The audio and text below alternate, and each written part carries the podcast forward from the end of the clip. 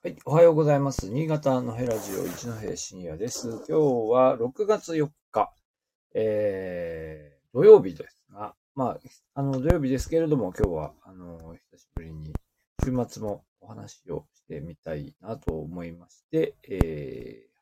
ー、ちょっとスタートね、遅れておりますが、えー、ね、何人かでもね、聞きに来ていただければな、嬉しいです。はい。で、今日はですね、えー、ユーザーマッチの話、変化するユーザーはというふうにしましたけれども、えっと、あの、このですね、えっと、テレビ朝日系列の、えー、ドキュメンタリー番組の枠でテレメンタリーというのがありまして、えっと、東京だと何時かな？えっと、朝のよじごじゅっぷんからごじにじゅっぷんという時間帯で放送されている、まあ、地方各局があの、制作したドキュメンタリーをせあの放送する枠なんですよね。だから朝よじごじゅっぷんだから、まあ、リアルタイムで見てる人はあんまりいないですよね。えっとね、新潟のちょっと時間はちょっと確認してないんですが、まあ、新潟もですね、ユーエックス というテレビ局が、えー、朝ごじにじゅっぷんから放送している。まあ、どっちにしてもね、新潟にしても、えー、っと、あの、あれですね。東京にしても非常に早い時間帯に放送している、えー、番組枠です。で、なんです。ですので、まあ視聴率はあんまり考えてないですね。で、視聴率というよりはどちらかというと、まあ、硬派なドキュメンタリーを各県の放送局が、まあ、あの出すというですね、えー、枠で、まあ、あの、日テレ系だと エヌエヌエヌ ドキュメントというのがあり、えー、テレビ朝日系列だとこのテレメンタリーというありという感じで、他どうだったかなまあ エヌエイチケー はね、もちろんいろいろありますけどね。えー、で、まあこの辺の番組のことはですね、結構私の授業でも取り上げたり、まあ学生の皆さんにも興味持ったものを挙げてもらったりしていて、えー、まあすでにあのこの番組が放送されることは何人かの学生の皆さんから上がってきていて、えー、あ、まあこれみんなで見てみましょうね、なんて言っていたのが今朝放送されたということです。はい、内容は、湯沢リスタート、リモートで変わるリゾートという内容で、まあ、このテーマはですね、まあすでにいくつかの番組、エヌエイチケー も、エヌエイチケー 新潟放送局も一回やったし、それから、多分その、日テレ系でもやったんじゃないかなと、うん、まあテニーですよね。やったんじゃないかなと思いますが、まあ、個人的には今回のが非常に良かったですね。はい。で、立て付けは一緒です。えっと、頭からいきますと、おまあ、ずいぶん前からもう言われているんですが、バブル崩壊以降ですね、えー、湯沢町にかつて作られていた、まあ、リゾートマンションというのが、もう投げ売りみたいになっていて、えー、まあ、ただみたいなね、東京の人から見れば本当にただみたいな、ね。何十万とかで売りに出ていると、えー、いうのは随分前から話題になっていたわけですが、まあ、これがですね、うーん、まあ、なんというか、湯沢町の負の遺産のようにずっと語られていたわけですが、まあ、ここに来てどうも風向き変わりつつあるよっていうような話ですよね。えー、で、この話実は、えー、っとですね、なんか50、50かな。去年の夏に湯沢町に行った時に、湯沢のその、えー、テレワークのあの話を随分聞いてきまして、うん、まあなるほどねと思っていた話を一回していますが、まあ今回それをこう確認したような感じになっています。あ、えー、ドラムスコさん今日もありがとうございます。えー、今日はね、湯沢町の話をしています。で、えー、で、今回も、まあ、基本同じで、つまり風向きが変わっているというのは、東京の人たち、まあ、東京だけ、東京、埼玉の人とか出てきましたよね。えー、のひ人たち、まあ、よんじゅうだいぐらいの方が出てきましたね。えー、が、あの、まあ、湯沢町に移住するように、移住してきたと。まあ、移住す、そういう人の流れが、えー、起きてきているよっていう風な話ですよね。えー、まあ、ご夫婦、よんじゅうだいのご夫婦が、えー、湯沢の、どこだったかな、中里間のスキー場からすぐ近いところのマンションに移り住んで、で、まあ、昼間は、あテレワークで、えー、まあ、家で、それぞれ仕事をして、で、週末になると、えー、スキーに行くとか。で、夜は、あの、新潟の美味しいものをいろいろ食べたり。えー、お酒を楽しんだりっていう絵でしたね。うん。まあそうだろうと思いますよ。まあそれは本当に、あの、私も湯沢町よく行くんですけども、あの、まあね、新潟の人から、新潟って新潟市とかね、海側の人たちからすると、あの、なんか、なんか湯沢で寿司食べなくてもみたいな感じはあるんですけど、まあでも、あの、結局そんな遠いわけではないので、新潟、湯沢町っていうのは山の幸もあれば、まあ新潟の方から運ばれてきた海の幸もあれば、まあ美味しいものは何でもあるよっていう感じの場所であると、確かにそうですよね。えー、非常にいいところですよね。あとお酒もあれですよね。南魚沼のあたりで、えー、白滝酒造の上善水の音とかね、えー、青木酒造の隠れとかね。まあ新潟県内でもこう、有名なブランドの酒蔵なんかもすごい近くにありますから、だからいい、いいとこですよね。非常にいいところですけど、まあ雪は多いってね。雪さんメートルでなかなか雪との戦いは大変だよっていうようなこともちょっと出てましたけど、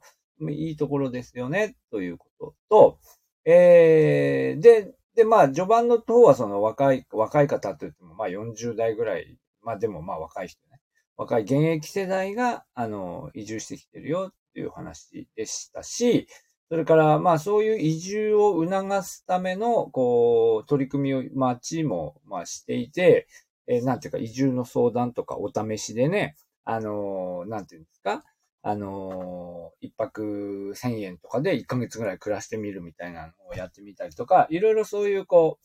あのー、サポートをしながら、えーと、移住を促進している。まあ、田村町長が出てきて、あのー、お話しされてましたけども、まあ、そういう移住も促進しているし、まあ、事業所も、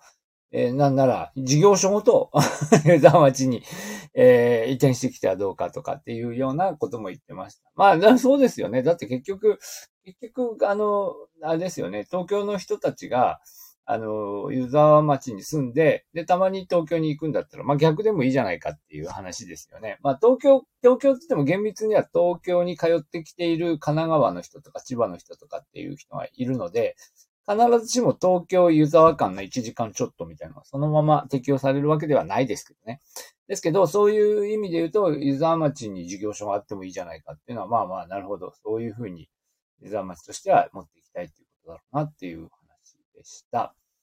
えー、うん、なるほどという感じですけど、まあ、ただなんでしょう、もうちょっとだけこうアンチテーゼ的に入れてたのはそのえっ、ー、とあれですよね。まあ、その現役世代だけではないと、むしろ移住している人のほとんどはして、まああの安く売りに出ている湯沢町のリゾートマンションを買う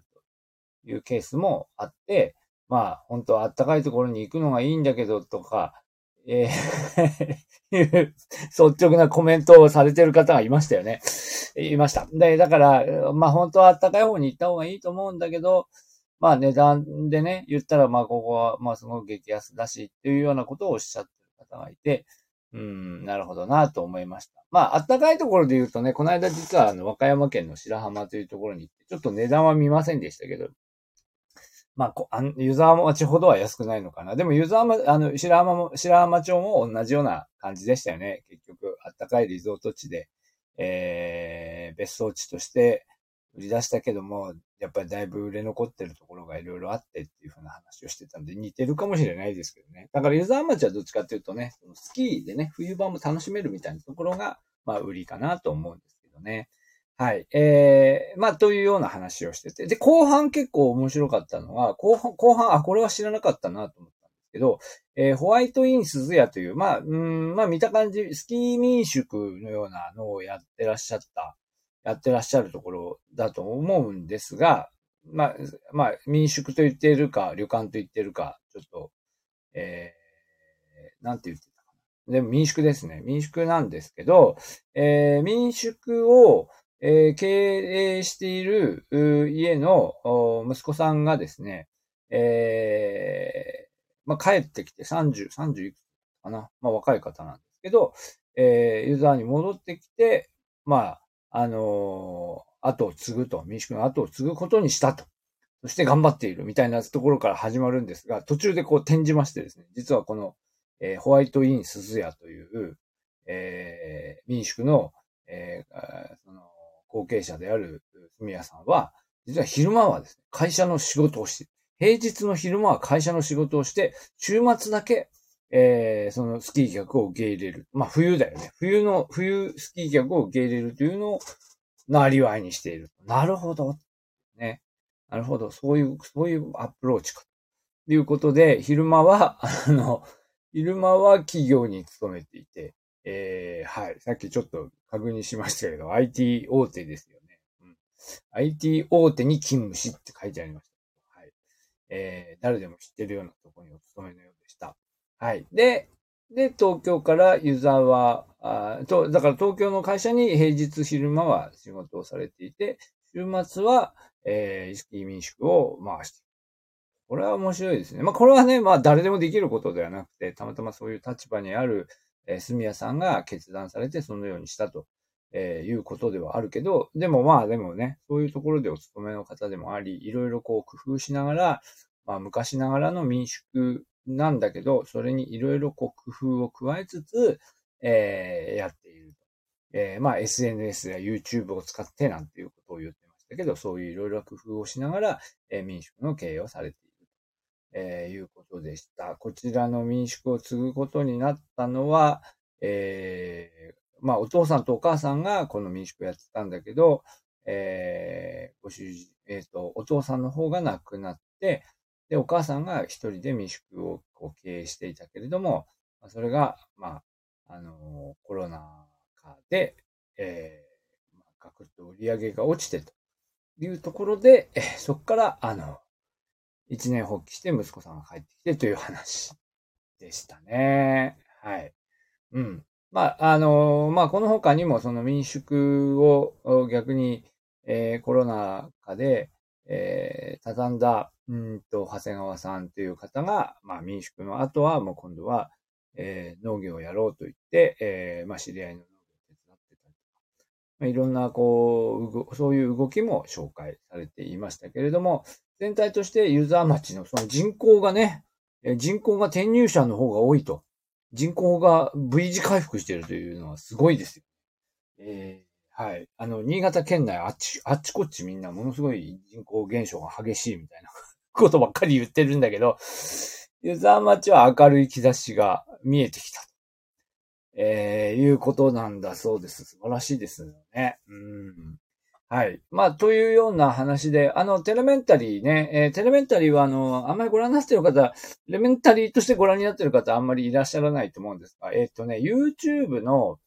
YouTube の エーエヌエヌ ニュースチャンネルですね。テレビ朝日のニュースチャンネルで、ちょっと遅れて、あの、テレメンタリーの映像を公開し、されています。全部公開してるかわかんないけど、でも大体公開されてるみたいですね。ちょっと遅れて公開されてますし、えっと、TVer はちょっと確認しない。TVer どうかなわかんないですね。あとは、ABEMA、ABEMATV でも結構流れているとか、いろんなとこでね、実はテレ朝系のこのテレメンタリーは流れていて、えー、学生の皆さんに、あの、どれか、あの、この、こういうドキュメンタリー見て、あの、なんかレポート書いてくださいって言うと、大体あの、あの、エヌエヌエヌ ドキュメントを見る人はあんまりいなくて、テレメンタリーをみんな見るんですよね。ね、なんでかっていうと、テレメンタリー全部 YouTube とか載ってるから、それを見る方が多いんで、まあだから、逆に言えばテレメンタリーはアクセスしやすいという状況かと思います。ね。はい。なんですけど、テレメンタリーをテレメンタリーとして見ているとか、テレメンタリーというシリーズをチェックしている人は、世間では私みたいな人しかあんまりいないんだと思うので、あまりね、シリーズとしてはこれはあまり認知されてないのかもしれませんけど、非常にいいドキュメンタリーがね、たくさん出ています。今回は ユーエックス ですよね、多分。あ、ごめんなさい。ちゃんと、ちゃんと制作確認しなかったけど、多分 ユーエックス かな。えー、まあ、新潟で取材した湯沢町の映像を、えー、えー、の話をいたしました。はい、ドラムスコさん。古い三国トンネルを避けるために、えー、関越道に乗って湯沢で降りてじゅうなな号を走って長岡や新潟市へトラックで行きます。ああ、そういう走り方もあるんですね。私はいつもね、高速道路で、あの、関東の方に行くときもずっとトンネルで走っていきますけどね。うん。まあ、あのー、そうか、下道この辺あんまり走ったことないですね。まあ、湯沢町はね、湯沢町行くとあの国道、じゅうななごうか、あれじゅうななごうっていうんですかね。じゅうななごう線を走りますけど、あのー、あれですよね。えっと、ちょっと、ちょっとやっぱりこう街の、あのー、真ん中の、えー、っと、湯沢町の、まあ中心市街地と言われているエリアと国道エリアに、やっぱりちょっと湯沢町もね、少し分かれますよね。で、だから、だからその、なんでしょう、こう、今回の話でもあんまりこう出てこなかったけども、うん、まあ歩いて暮らせるかっていうとやっぱり雪の問題もあるし、あのー、あれですよね。えー、あのー、雪の問題もあるし、あと、この、高齢者がね、歩い、歩くにはやっぱりちょっと車ベースのこう生活環境になってるなっていうふうに思います。あの、湯沢町の駅前に野口っていうね、スーパーがあって、そこでこうちょっと買い物ができるようになっていますけど、多分、リゾ、マンション自体はこう、ちょっと各スキー場の近くに点在しているので、歩いて生活するのはちょっと難しいかなという気はしますけどね。うん。まあでもあの、はい。街の中はこうギュッとまとまってて、うん。まあ、暮らしやすいというふうにも言えるかもしれない。はい。ドラムスコさん。三国トンネルは狭くてすれ違いに苦労しました。行ったことない。だからね、三国トンネルってのは、だから、あれですよね。えっと、旧、旧道じゃねえや。国道ってことですね。国道で、下道を行った場合は、その狭いトンネルがあるっていうことなんですね。だから、関越道のトンネルは、こう、狭くないけど、えー、あの、三国トンネルってのは、その、一般道の方は狭いトンネル。行ってみたことないですね、それ。あまり行きたいなって、なんかちょっと怖いですけどね。うん。あの、なるほど。そうなんですか。知りませんでした。うーん。なるほど。はい。えー、というわけで今日は久しぶりに、えっと、湯沢町のお話をいたしました。えー、ね、湯沢町の話って実はあんまりね、こう、あの、はい。下越民は知らなくて、あの、あの、なんかね、なんかもう本当にど、いろんな学校で話しますけど、大学生たちは、ふーん、みたいな感じで。やっぱり、やっぱり新潟県広いなと思いますよね。まあ、湯沢町もそうだしね、糸魚川とかね、あっちの方を話をしても、やっぱり下越民たちの、下越出身の学生たちはね、あんまり反応がなくて、まあ不思議だなと、まあそう、そういうもんなんだろうなと思いますけど、ね。